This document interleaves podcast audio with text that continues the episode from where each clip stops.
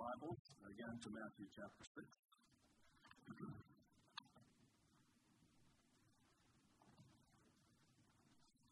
We're focusing again on the kingdom piety, the inner dynamic that motivates the kingdom morality. I forgot to call your attention to one thing, and that is that the Jewish word for alms which we have at the beginning of the chapter. We're not discussing that part because I think it got included in my last message, uh, the practical part of it. But their word for alms, they say, and here again, I don't know Hebrew, but they say the word for alms in the Jewish, in, in Hebrew language, is the word for righteousness. Uh, we are so worried about a works religion that we don't like to talk about practical things. But the fact of the matter is, according to Matthew 25 and everything I taught in the last lesson, that is probably where God focuses. What are we doing with our stuff? What are we doing with this material world?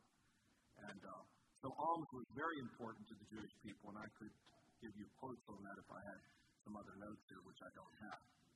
So we want to talk about the kingdom prayer, or, or we could call this perfection in prayer. The goal of true religion, I told you, is perfection. And God loves people who are passionately pursuing that goal, even though they will never completely reach it. Every step in that direction is what God is looking for. Our, do we have a passion to be perfect? Jesus said, Be perfect, even as your Father in heaven is perfect. Paul said, I strive to present every man perfect in Christ. He said, I press toward the goal. I, I haven't attained it, but I'm pressing toward it.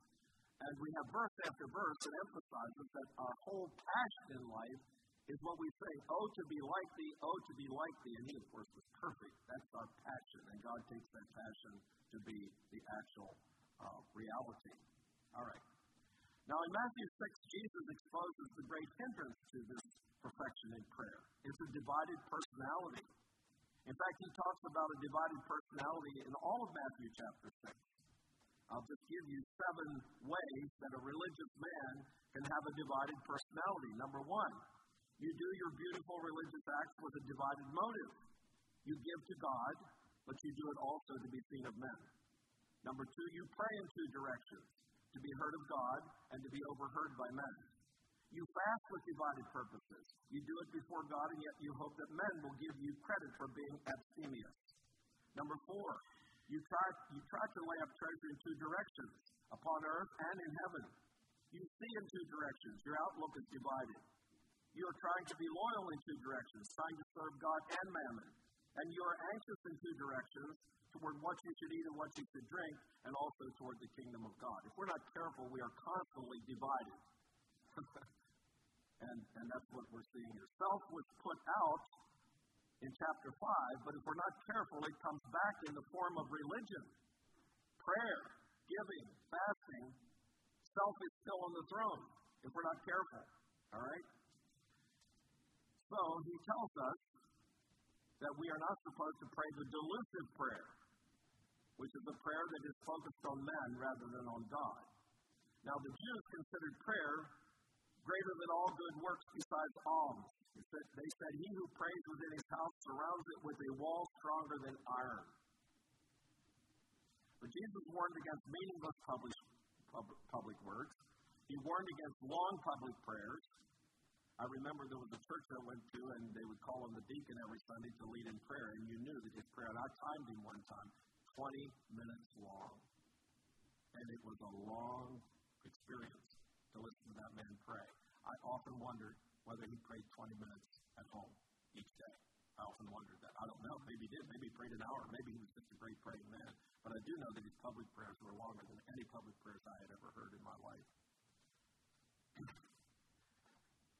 and he warned against repetitious prayers. Long prayers, repetitious prayers, and meaningless public words. And so Jesus said the desirable prayer is a prayer that's prayed in secret, offered to God alone in a private place with the door shut so no one can hear but God. All right? Because prayer is a two way communication. God speaks to us as we speak to Him. He says if you bring your gift to the altar and their remembrance, when we do our devotion, God speaks to us and we remember that here's his brother, or here's this part of my life that should be different. Okay? So he tells us to pray secretly. All right?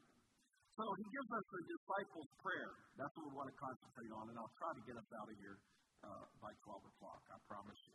I will quit at 12 if it's in the middle of a sentence. All right. this prayer was given at the, the, the request. It's an awful thing to be talked to death, and I don't want that to happen to anybody. Uh, this prayer was given at the request of the disciples. They saw that Jesus' secret was prayer. They never asked him to teach them how to preach, how to heal, or how to cast out devils. They never asked him any of those things. All they ever asked him them to all they ever asked him to teach them was how to pray. Because I think they saw that that was the secret of everything else. Okay? He was praying when the Holy Spirit came upon him at his baptism. He was praying after he fed the 5,000. He was praying all night before he chose his disciples. He prayed after healing and teaching, Luke 5.16. He was praying when he was transfigured.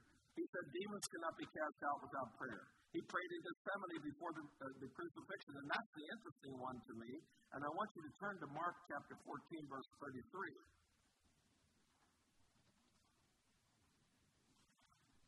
Mark chapter 13, verse 43 says this. I'm sorry, that is the wrong passage. It's Mark chapter 14, verse 33. Brother, the led to singing, I have problems with my numbers too. All right. Mark chapter 14, verse 33. Verse, and he taketh with him Peter and James and John and began to be sore amazed and to be very heavy. I looked those words up one time, and they mean he was stricken with terror and horror and was desperately depressed. Now, if I knew I was going to be crucified, I would be stricken with terror and with horror, and I would be desperately depressed. And Jesus had that same experience. And how did he deal with it? With prayer. And after that prayer was over, he went out and faced that whole situation with no ruffled nerves, poised, every word, every action was under control. The battle is in the closet. The problem is we think the battle's out there where we're facing the issues. No, no, no, no. The battle is in the closet. The disciples didn't do what Jesus did, and they're the ones that acted the way we would act when they finally faced the issue. Okay? So the battle is won in the closet. If we win the battle in the closet, we will be able to face life's issues the way Jesus faced them. Okay? Neglect the closet and go forth to meet failure and defeat, like the flustered disciples. J. Oswald Smith said there are seven words that would change the world. You have not because you ask not. He said if you ever got those seven words in your head, the way they should be, you would, you would be a very different person. In fact, Samuel said to Israel that neglected prayer is sin. He said, God forbid that I should sin against the Lord by ceasing to pray for you. Did you ever think of neglected prayer as sin? Well, sin means to miss the mark. And obviously, neglected prayer misses the mark. Okay? So he gave us this model prayer, which we want to talk about. We should pray this prayer very often. People say, well, uh, shouldn't we pray spontaneous prayers? This might be vain repetition. Well, it can be vain repetition if you just say it. When I pray this prayer, I try to put my whole life and thought into praying it. And sometimes I get halfway through it and realize that I was doing it meaninglessly and I have to go back and start over again. But if you pray this prayer with all your heart, I can guarantee you one thing you will not ask amiss. Because Jesus gave this prayer. If you spontaneous prayers, you might pray for things you shouldn't pray for. You might pray amiss, that He cleans on yourself. Who knows? But if you pray this prayer, you will be praying the exact will of God. And the Bible says if we ask anything according to His will, He hears us. And this prayer guarantees that you're praying according to God's will. The things in it are His will, as you shall see as we go along. The Anabaptists made a lot of this prayer. In fact, I saw uh, a piece of Anabaptist literature one time that showed how a man used this prayer to instruct a person for baptism. And if you look at it till we're done with it, you'll realize that everything is in this prayer. It would be a perfect instruction for baptism. And they at least one Anabaptist man used it that way. All right. Well, the first thing we see is that God is first. The first part of this prayer is it's about God. It's not about our needs. It's about God and, and our response to Him. Not only that, but this prayer covers the past, the present, and the future. We ask for forgiveness of sins that have already occurred. We ask for bread for today, which is now. We ask for deliverance from temptation in the future. So it includes the past, the present, and the future. It includes all of life. So, let's learn to pray this prayer. Number one, we need to learn to pray as a son. We need to learn to pray as a son. God is our Father. How do children relate to a father? Well, small children especially believe dad can do anything. If dad says it, my daddy says. Did you ever hear a child say that? I had a seventh grade teacher who said her father read her a story about an elephant before they went to bed, and he pronounced it elephant, like parents do, just to make the story interesting to themselves, maybe more than to the child. He pronounced it elephant the whole way through the story. The next morning, coincidentally, the teacher read a story about an elephant, and she pronounced it elephant, and she said, My little hand shot right into the ear. Teacher, you are wrong. That word is elephant. And she distinctly remembered the teacher went to great pains to prove that she was wrong and never accomplished that. Her dad said elephant, and that was the pronunciation of the word. That's how children relate to a father. Absolute trust. An animal has a tail torn off. The child brings it, to Dad, Dad, would you fix this? I mean, they, really, they believe their dad can do anything. They believe anything their dad says. He is the absolute authority. He is the absolute most powerful person that can do anything in their life. That's what we need to believe about God. Our Father. You are a Father. All right? That is an amazing thing when you think about it that God has chosen us to be His sons. Now, if I'd have been God and I'd have said, These people are in bad trouble, they're headed for perdition, we will save them, but we'll make them servants in the kingdom, I'd have thought that was great. That would have been good enough for me. Why did He choose to take us into His family and plan to share all his inheritance with his son and with us. I'm a little bit like Gypsy Smith, who was still preaching for all he was worth late into his 80s and singing his glory song, Oh, that will be glory for me. And Fleming Revell, who was his publisher, said to him, Gypsy, what is the secret of this passion way into your 80s? And he said, I have never lost the wonder that God made me one of his children, not a servant. Now, we consider ourselves servants, we should, but he considers us children. In fact, John says, What manner of love has the Father bestowed upon us? Look up that word manner. It's strange. What strange love the Father has bestowed upon us that we should be called the sons of God. That's a strange love that you would not have expected. And we have a privileged relationship. God the creator of the whole universe, is our Father. We have a song in this hymnal, 823, you could look it up. One of the verses says, Thou art coming to a king, large petitions which you bring. It's a trusting relationship. We are told, everyone that asketh receiveth. That just struck me a few years ago. Everyone who asketh receiveth. He that seeketh findeth. He that, to him that knocks it shall be opened. These are promises. Now, I do refer you to the, the verb. It has an ETH on it. And uh, Brother Milo can clarify this, whether I'm right or wrong, but they tell me that in the King James Version, if it has an ETH, not always, but many times, it means continuous action. And so he that continually seeks finds. He that continually asks receives. He that continually knocks to him it shall be opened. And Jesus said we need to persevere and persist in prayer. The ones who come over and over and over again, God hears them. Now, is he reluctant to give it to them? No.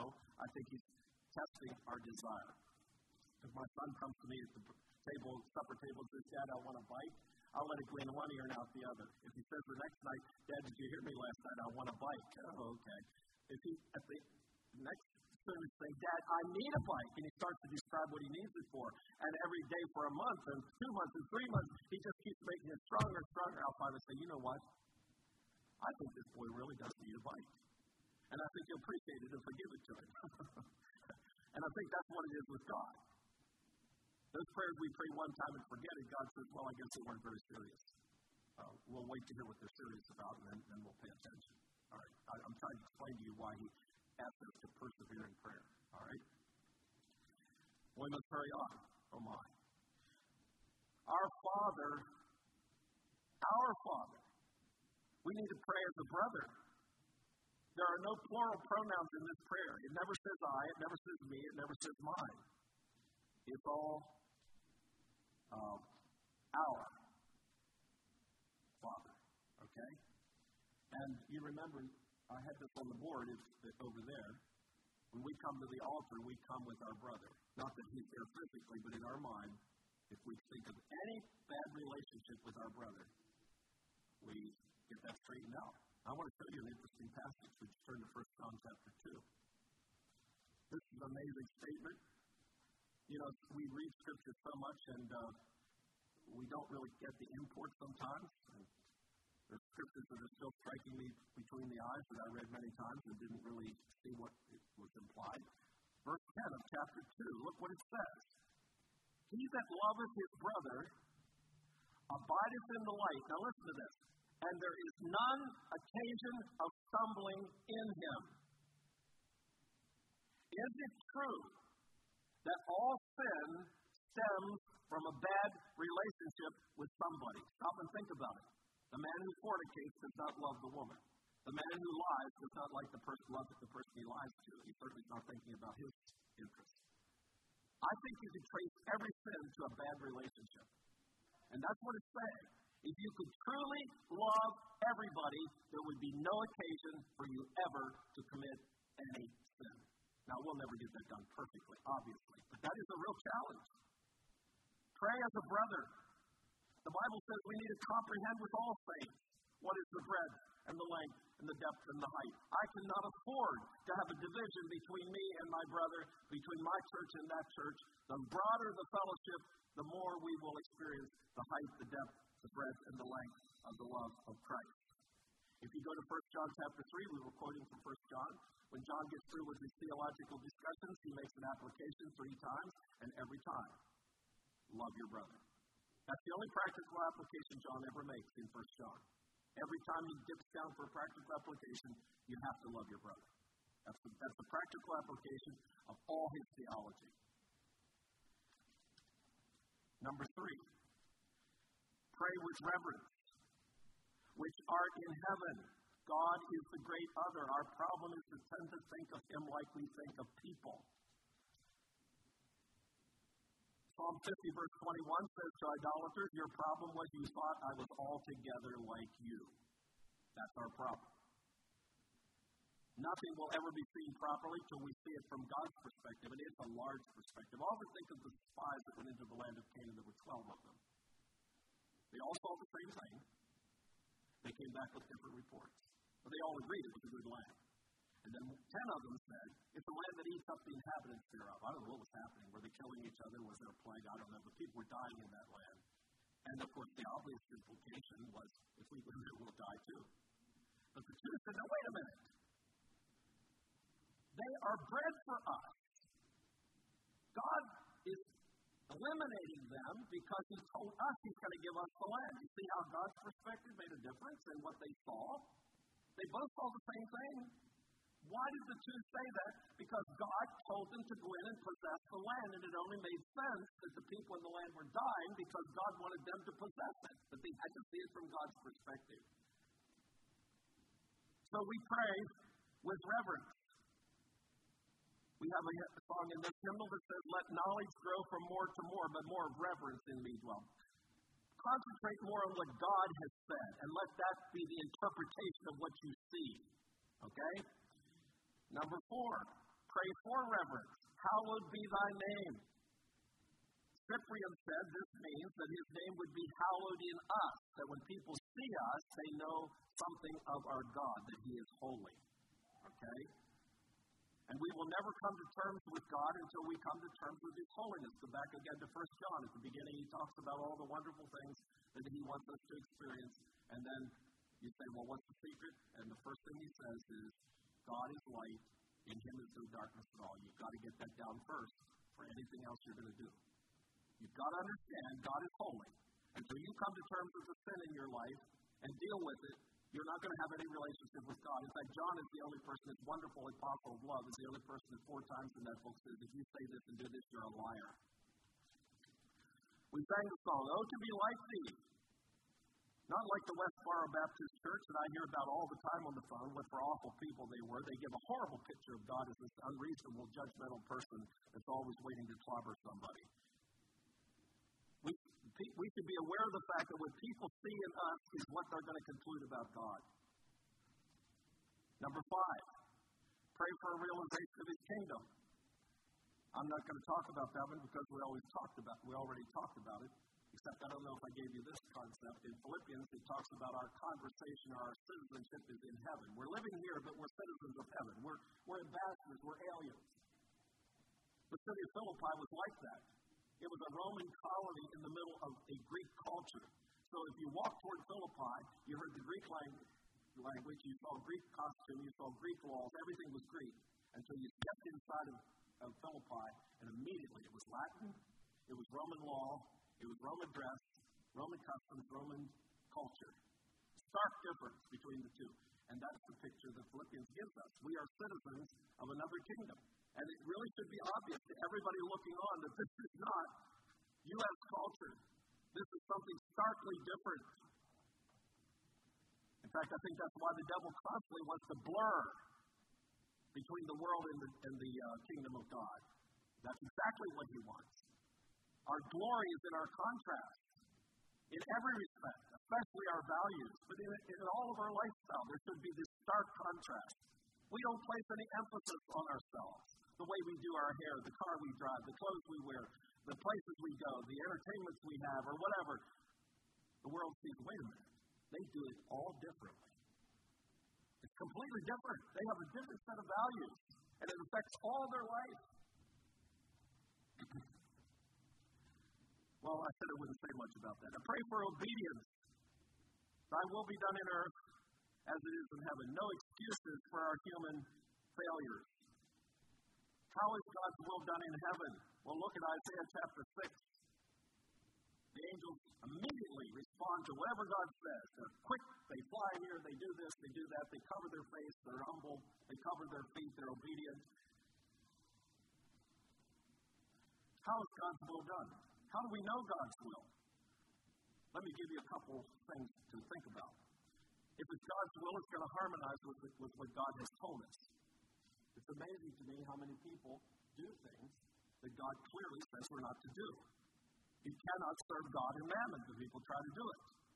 It's a little bit like somebody, and, and, and if you ask them, they'll say, Well, God revealed to me that I was supposed Yeah? That's like somebody praying outside a bank. Oh, they're praying and you come and you say, What are you praying for? Well, I'm praying to see if God's will for me to rob this bank. You say, Get up off your knees. He told oh, us you don't to pray for that. But it's amazing. I can give you all kinds of things that people have told me that God revealed to them in prayer in total contradiction to what He's already told me. So it harmonizes with God's Word. Number two, we have to commit ourselves to doing it before He will give us his will. The Bible says if we will do His will, He will show us the doctrine, whether it be of God or whether it be of man. So you give God a blank sheet of paper and you say, I want to know your will, God. And He says, Well, look, you see that little line on the bottom? Well, as soon as you sign it, I will start telling you my will. I want to know you're going to do it before I tell you. And if you're not going to do it, there's no, no point in me telling you. All right? Number three, a person who knows God's is a person who commits himself to pleasing God. There is a difference between pleasing God and obeying. Now, they both can sort of be the same. But if I go to town and I tell my children, now I want you to straighten up your room, and I want you to wash the dishes, and I come home and that's all done, they have obeyed. But if while I'm in town, one of them says, oh, you know what? I heard Dad say the other day he wants someone to weed the garden, and it's a hot day, and I hate weeding the garden, but I'm going to weed the garden because I want to see the smile on Dad's face when he comes home. That's pleasing. That's the attitude we have toward the will of God if we're really going to be able to understand it and do it. So, three things. It's not the will of God if it doesn't harmonize with the Word of God. It's not, you'll not know the will of God unless you sign your uh, name on the line. Commit yourself to doing it before He tells you. And you probably aren't going to know the will of God if you're not committed to pleasing Him. He says, If you continue in my word, then you will be my disciples. All right? I'd like to talk about legalism just a little bit. What is legalism? Well, it's certainly not obeying Jesus. How could legalism be obeying Jesus? I'll tell you what legalism is. Legalism is you have a code of behavior. It's probably a good code of behavior. I don't lie, I don't cheat, I don't whatever. It's, it's probably a wonderful code of behavior. You got it from your parents, you got it from the church, you got it somewhere. And you refer to the code all the time. And they, they make you a pretty good person, but you don't ever refer to the person behind the code. He can't ever tell you anything that's not on that code. Your reference is always the code, not the person. You maybe were sitting here this morning and you have your business all planned, and maybe it's in violation of some things we talked about, but you're not going to hear Jesus because you have a code. You've already decided uh, how your business pleases God. It's on the code, and you're doing the code. Legalism is doing the code without the person behind the code. That's what legalism is. It's never legalism to have a code of ethics that is constantly in reference to the person. He can speak outside the code, and he can tell you things that aren't on that list yet. That's not legalism. Number seven, pray for necessity. Give us this day our daily bread. Notice, it doesn't say give me. It means when you bring your check home, it belongs to the whole brother, brotherhood. Give us our daily bread. If there's somebody in that brotherhood that has a need greater than yours, that's part of this experience. Okay? We are to work so we have to give. That's the motive for working. I mean, obviously meet the needs of our family, but, the, the, the thing that should be on our mind is how can I have money to give? How can I bless other people? Okay? Christians are lavish givers. I wrote it on the board the other night. The Greek word for God loves a cheerful giver. The word for cheerful is the Greek word hilaros. God loves a hilarious giver. All right? And we realize what I just said in the last message that everything we can possibly give beyond our needs is treasure laid up in heaven, is treasure against Matthew 25, where Jesus will say, Enter into the joy of thy Lord. Because you fed me, you clothed me, and all of that. And we're going to say, and I'm going to say, because I never feel like I've done nearly as much of this as I should have done. We're all going to be rather astounded that he was impressed with the little bit that we did. But he's looking for that. Okay? Number eight, pray for forgiveness. This is the only part of the prayer that's repeated. And he tells us why. Again where he gives an explanation. He doesn't explain any of the others, but he explains this one. He says, if you don't forgive, you will not be forgiven. Now, forgiveness, the essence of forgiveness is to let the other person go. Okay? You don't try to get back again. You absorb the pain, you absorb the indignation, and you let him go free. That's what Jesus did for us. He bore the pain, he bore the indignation, he bore the blame. You know, they blamed him, he's a sinner, and let us go. That's what you do when you forgive.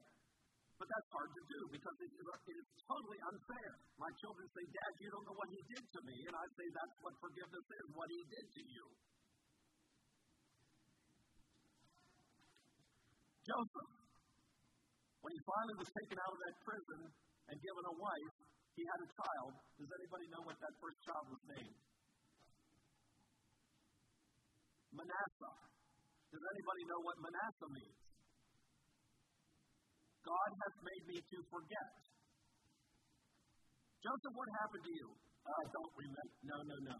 Joseph could have told you every detail of what happened to him. But there was no bitterness. There was no anger.